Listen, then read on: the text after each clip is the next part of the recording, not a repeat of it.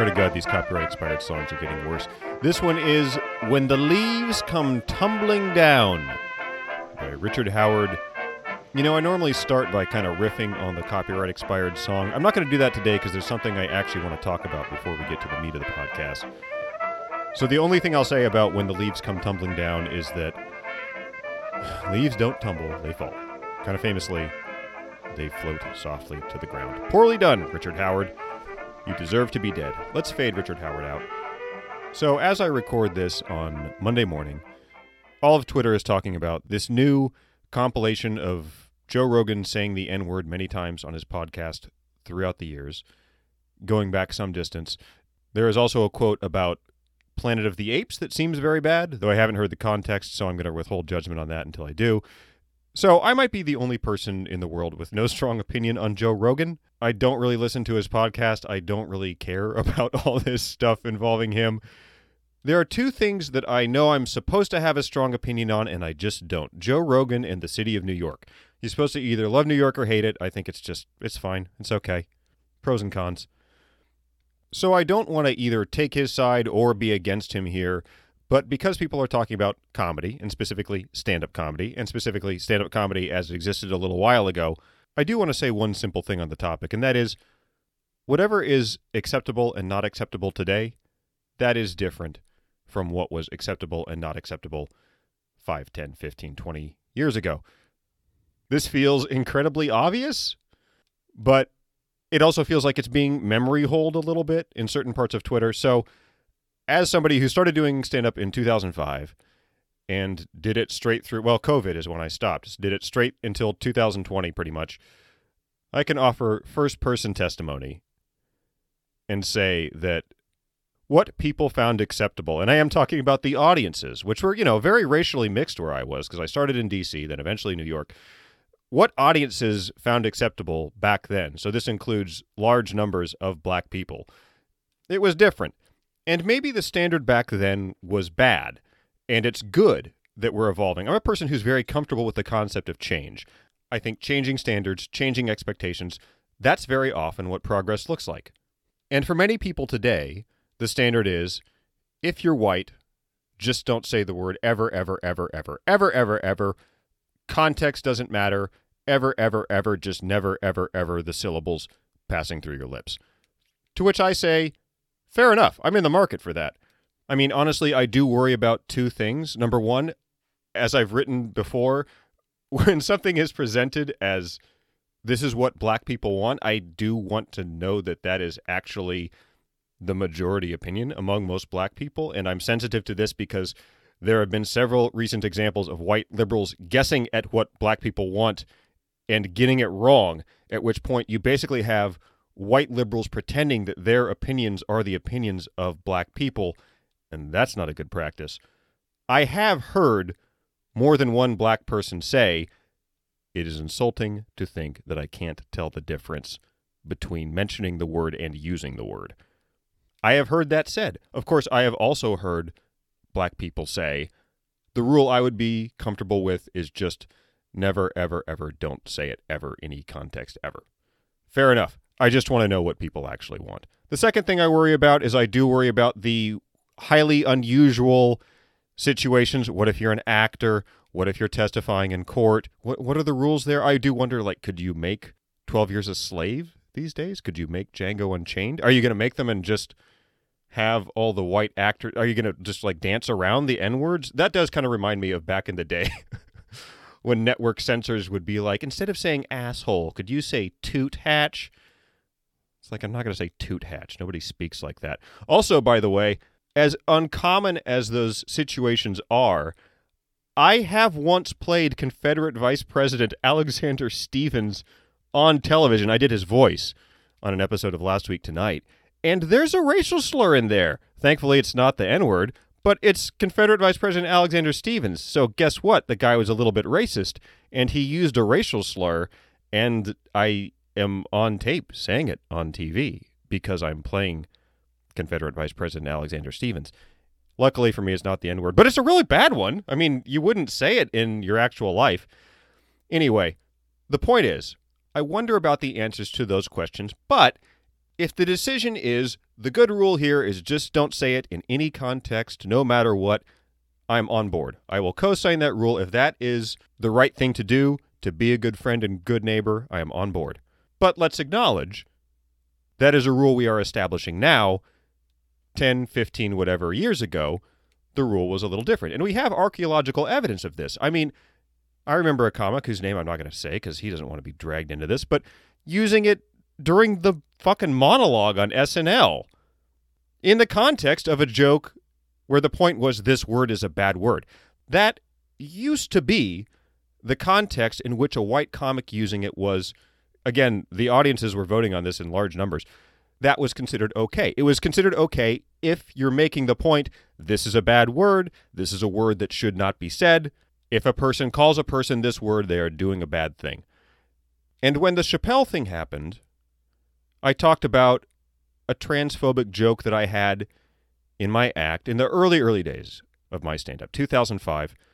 I talked about a transphobic joke that I had and why I did it and what was going through my head. I got some responses. People thought that was kind of interesting. You can hear that, by the way. It's in the podcast episode called Facebook Isn't the Problem. Facebook is the software the problem currently uses. Some people liked hearing my thought process on that. So, since people seem to like that, I thought I'd do a similar thing here because I have used the N word on stage exactly one time. And it didn't really feel right, and I didn't do it again. But here is one white comic's first person account of the thought process I went through.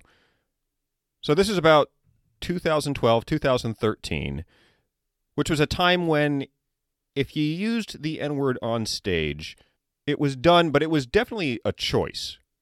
It was a big swing it had some shock value to it.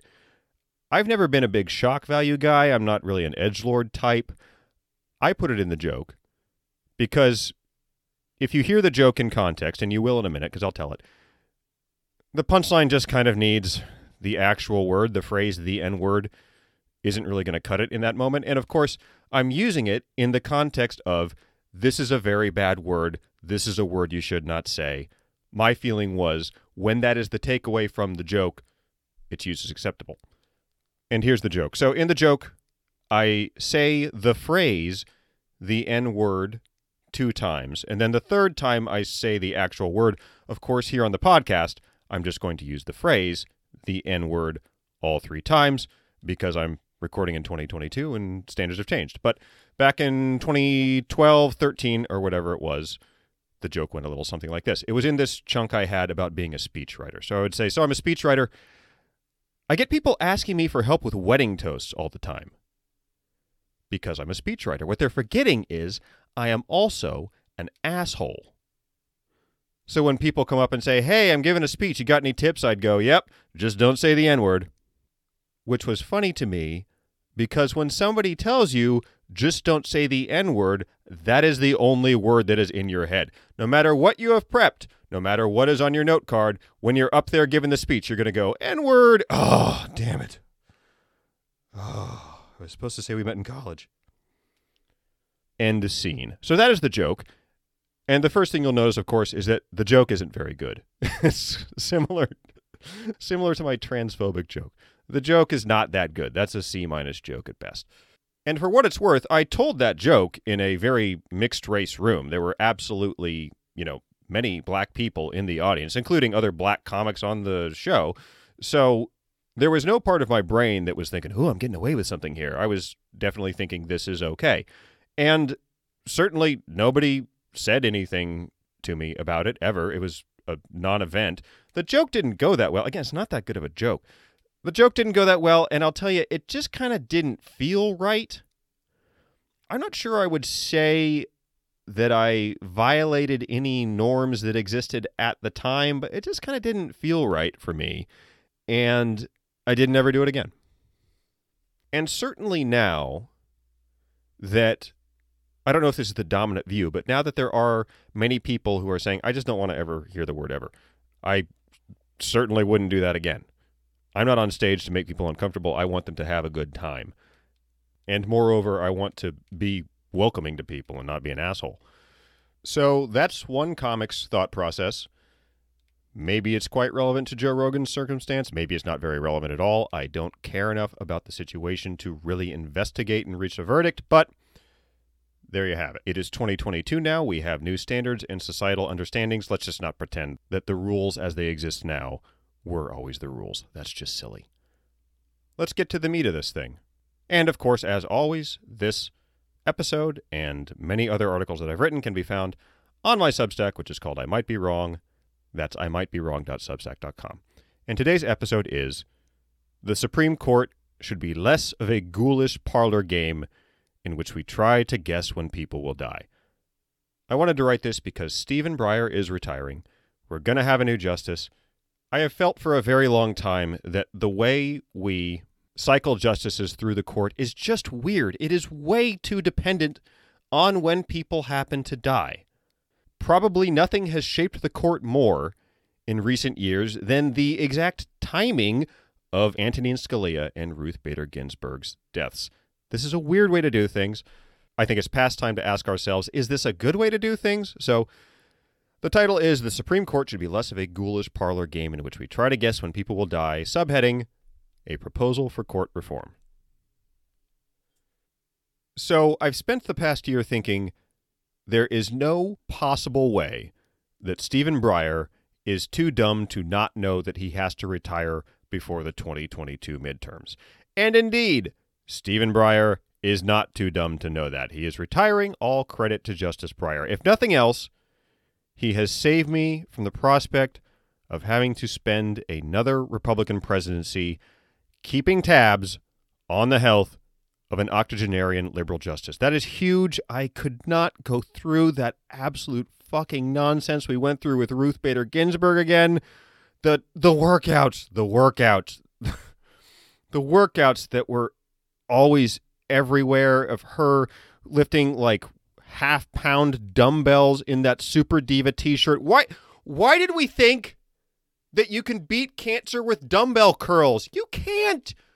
You cannot. It's cancer. The fact that liberals spent three and a half years trying to convince ourselves that you can girl boss cancer into remission is one of the more pathetic cases of mass delusion in recent memory. Of course, every justice, other than Ginsburg and Scalia, understood, in recent times, understood that you need to retire when your party, and by the way, another delusion I will not indulge is that justices don't have parties. You need to retire when your party controls the White House and preferably also the Senate. We live in an era of strategically timed retirements, which is also an era in which Senate norms have been shattered into a thousand pieces, and the Grim Reaper, by the way, clearly leans conservative.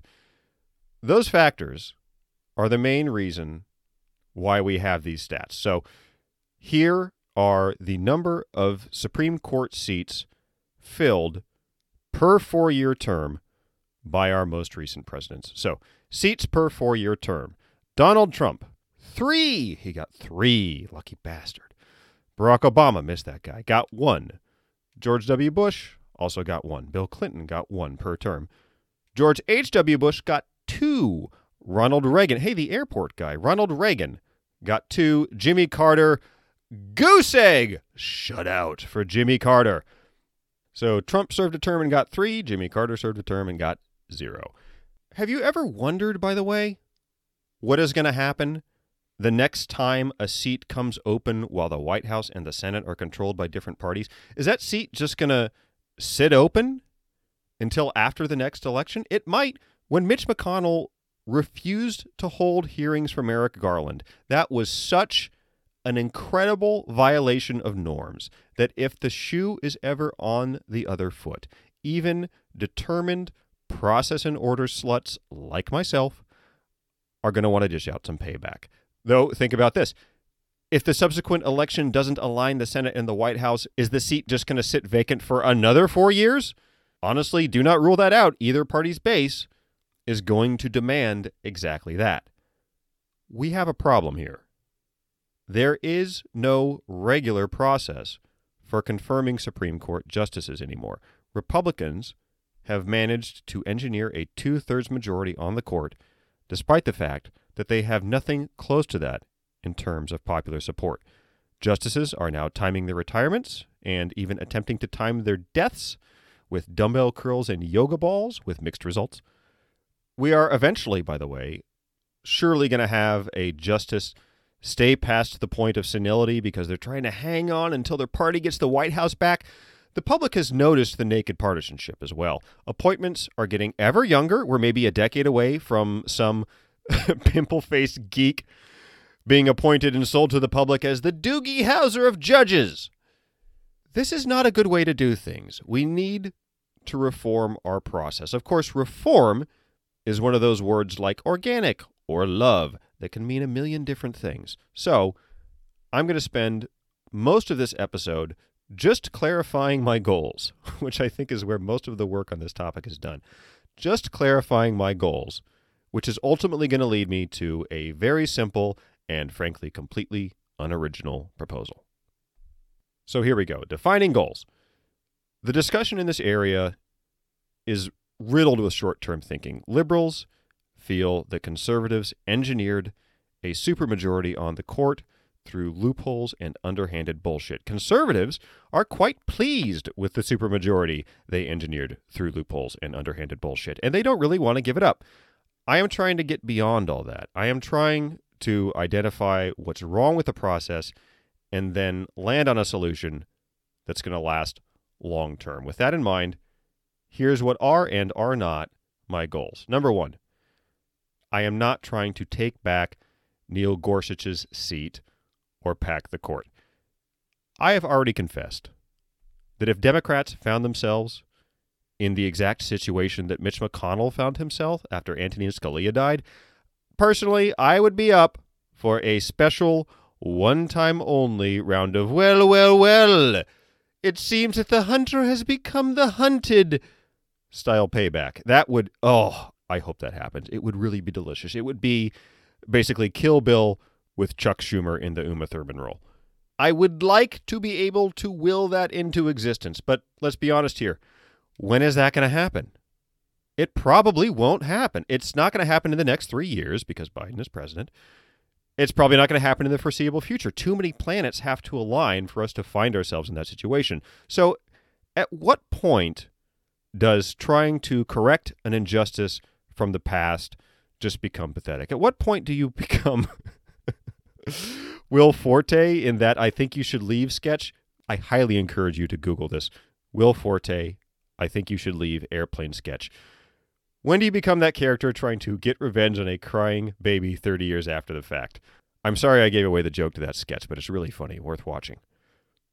So that's probably not in the cards. I am also, by the way, deeply uncomfortable, deeply uncomfortable, hard to describe how uncomfortable I am with the idea of adding justices. That is the type of thing that dictators do. And after Trump, by the way, I would very much like to move away from constitutionally iffy executive branch power moves. Adding justices is also, by the way, the exact opposite of a sustainable solution because it will ignite a tit for tat cycle of adding justices that is only going to stop when every man, woman, and child in this country is on the Supreme Court. So I don't want to do that. And by the way, I don't think that is a snowball's chance in hell of happening. Let's remember that trying to pack the court is on the short list of bad things that FDR did. And other things on that list, by the way, include maybe cheated on his cousin with another cousin and put people in internment camps. That's a hell of a rap sheet. FDR's proposal was killed by his own party. Republicans didn't kill that. Democrats back then said, I'm not comfortable with this. And the modern round of court packing fever does not appear to be faring any better. The Washington Post reported that quote, a few, unquote, Democrats openly support the idea. And though progressive activists are never, ever, ever going to understand this concept, no matter how many times you explain it to them, a few votes is just not enough. And P.S., there's that 6 3 conservative majority on the Supreme Court to contend with. Remember that? That would kill it dead if nothing else did. But everything else will. So, court packing not going to happen. Goal number two I am not trying to engineer a bipartisan court. So Pete Buttigieg, who's a guy I like, Pete Buttigieg, put forward a plan for a major overhaul of the court during the 2020 presidential primary. Oh, what heady days those were! Back during the 2020 presidential primary, we were asking big questions back then. Questions like Should we break up the banks?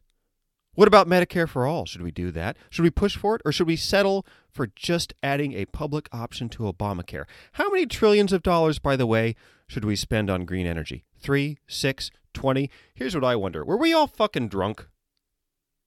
What were we on? Why were we talking about that stuff? We were so far out in outer space. Why didn't we debate things that might actually happen in some conceivable universe? My God, I hope we do better next time we do that. Bring it back to something somewhere near the realm of the possible. Jesus Christ, it's so fucking esoteric and pointless when you're talking about nothing that will ever happen. I've gotten off track. Let me get back. The point is, I don't really like Pete Buttigieg's plan. He was trying to do something that I personally don't see as a worthwhile goal. He's trying to basically guarantee a court with an even partisan split. Personally, I don't see that as desirable. I think the court should reflect voters' preferences, not guarantee both parties equal footing, no matter how badly they do in elections. Also, Buttigieg's method for achieving his goal, which was a 15 member court with five members of the court chosen by the other 10, it was a big departure from how we currently do things that process was definitely unwieldy and maybe also not constitutional. And all that brings me to my next goal. Goal number three I am trying to call for as little change as possible. The more radical the change, the less likely it is to happen. Status quo bias is a powerful force, and the more radical your proposal, the more you sound a bit like a cult leader trying to entice people to move to New Jonestown. Plus, by the way, every wrinkle you add is something new for people to dislike. Whether you are reforming a centuries old institution or trying to get people to agree on pizza toppings, less is more. Goal number four I am trying to make it so that appointments are more evenly spread out across presidencies. This is an important one. As I mentioned before, the number of seats that come open per presidential term, it's wildly uneven. Trump, again, got three. Jimmy Carter got a goose egg. Poor Jimmy Carter. Did that guy kick a leprechaun down the Capitol steps on Inauguration Day? He had the worst fucking luck, I swear. At any rate, the composition of the court should be determined indirectly by the voters, not directly by the icy hand of the Grim Reaper. But history shows that the hand of the Reaper might be a bigger factor. It almost certainly is a bigger factor. In the interest of fairness, and in the interest of making politics less of a morbid supper club in which we sit around like the high rollers on Squid Game trying to figure out who's going to die next. In the interest of both of those things, I am trying to tilt the balance of power towards the voters. Goal number five I am trying to make it so that most of a justice's time on the bench is spent during the prime of their career. Let's look at baseball for a second. Statisticians have basically figured out when baseball players peak. It's 27. By the way, extreme sabermetric people in baseball will debate that. You can get dragged into these debates and sabermetrics that last for years. I don't want to do that. Let's just say 27 or thereabouts is the consensus age when baseball players peak. There is surely an arc somewhat like that in basically every career. I don't personally know exactly when a federal judge would peak. But I really doubt it's at age 50, which is Amy Coney Barrett's age, or age 83, which is how old Stephen Breyer is. Ideally, we would have judges who are old enough to have amassed some wisdom, but also young enough to be able to get through oral arguments without having to pause six times to use the bathroom. Now, because of the obvious incentive to appoint young justices who are going to stick around for a long time so you can really leave your imprint on the court, Nominees are getting younger and younger, even as people are living longer. There is a chart in a Bloomberg article called 80 is the New 70 as Supreme Court justices serve longer and longer that tells the whole story. And that story is yep, sure enough, appointments are getting younger, even though people are living longer and staying on the court longer. This is intuitive. It shows how things have changed. In the early days of the country, imminent death was really the steam that made the machinery run. Did it really matter how old a nominee was? In 1790, he was just going to be dead of typhus or a snake bite or something in a month anyway. And by the way, so would you.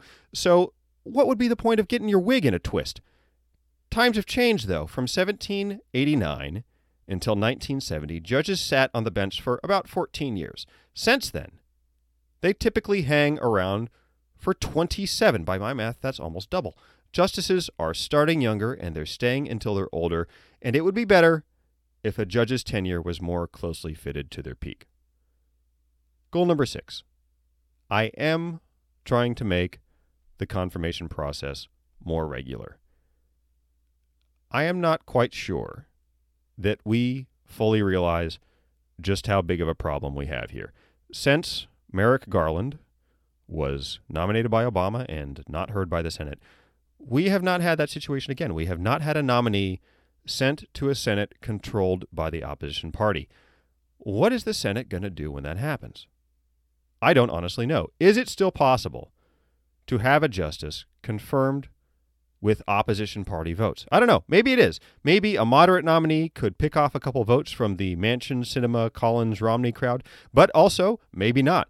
If that situation comes up, there is going to be a ton of pressure on the majority leader, whoever that person is, to pull a Mitch McConnell and deny the Senate a vote, especially if the majority leader is Mitch McConnell, because that is kind of his signature move. We may have reached a point at which it's only realistically possible to have a nominee approved when the president's party also holds the Senate. At the very least, we have a highly irregular process that allows multiple opportunities for randomness and skullduggery. That's right, skullduggery, I say. It may be possible to build a coalition for court reform by drawing together lawmakers who want to impose some order on this obviously chaotic process. So, those are my goals. Where does this lead me? It leads me to what I think is probably the most boring possible conclusion. I think we should impose 18 year term limits on Supreme Court seats. Seats would come open every two years, so one per Congress, two per presidency. As of this recording, it is still not possible to keep people from dying, so a president might get an extra appointment, quote unquote, extra appointment every now and then if somebody happens to die during their term or if they retire for some odd reason. But those situations are really going to be the exception, not the rule. This idea is absolutely not a new idea. Cornell law professor Robert Cramton proposed it in 2005. Groups including the Bipartisan Commission on the Practice of Democratic Citizenship called for it. So did the Center for American Progress. So did a group called Fix the Court. Justices, including, this is interesting, Kagan, Breyer, and John Roberts, have expressed support for the idea or something very much like it. I think Roberts said 15 years. You can find a New York Times op ed calling for it. House Democrats have written a bill calling for it. The Presidential Commission on the Supreme Court. This is something Biden put together when he came into office. That commission said there is bipartisan support for term limits. The point is, this idea is not my idea. If I ever do have an original idea, oh God, that would be exciting if I had an original idea. If that ever happens, I promise you, I will flag it. But this idea is not it. So when you try to match the idea of 18 year term limits to the four goals and the two non goals, that I laid out before, it does seem like 18 year term limits are basically what I'm looking for. So let's go through the list. I'm trying to affect as little change as possible. It checks that box. It would still be a nine person court with justices nominated by the president and confirmed by the Senate. So none of this Pete Buttigieg justices naming other justices thing. Nominated by the president, confirmed by the Senate, and justices would serve for a length of time that is traditionally about the norm 18 years. Goal number two appointments spread out among presidencies. Check. It would be two per term with, again, quote unquote, extra seats possible but not common. Though if Jimmy Carter somehow gets a second term, don't rule it out. Still constitutionally possible. If Jimmy Carter gets a second term, he will somehow find a way to get zero nominations, though I'm not exactly sure how. Again, the man has remarkable bad luck. Goal number three justices generally serve during their peak years. Check. There is a hard out under this system on a justice's tenure, and there is no longer any incentive to appoint someone who's as young as possible. You are not going to see a toddler justice. Side note, would you watch a show called Toddler Justice? Thinking of writing a pilot. Finally, goal number four. Would it make the confirmation process more regular? Check. I think so. It would be regular by definition, and if a party kept a seat open for two or even four years when that is not the norm, people would notice. Now, how close is this idea to reality? How close is this idea to being something that could actually happen? Well, the politics of making term limits happen are tricky to say the least. It would probably require a constitutional amendment. People debate that point. I think it probably would. And long story short, reform will only happen if Republicans and Democrats reach a deal. This is the reality of the situation. Nobody is going to be able to muscle anything through. The votes required to do that are not anywhere close to being there. And that leads me to this conclusion court reform is only going to happen if and when Democrats give up the dream of taking back the Gorsuch and Barrett seats. I know that's hard to hear, Democrats. I know we got royally screwed. But here's the truth we are only going to get those seats back if Providence happens to drop them into our lap.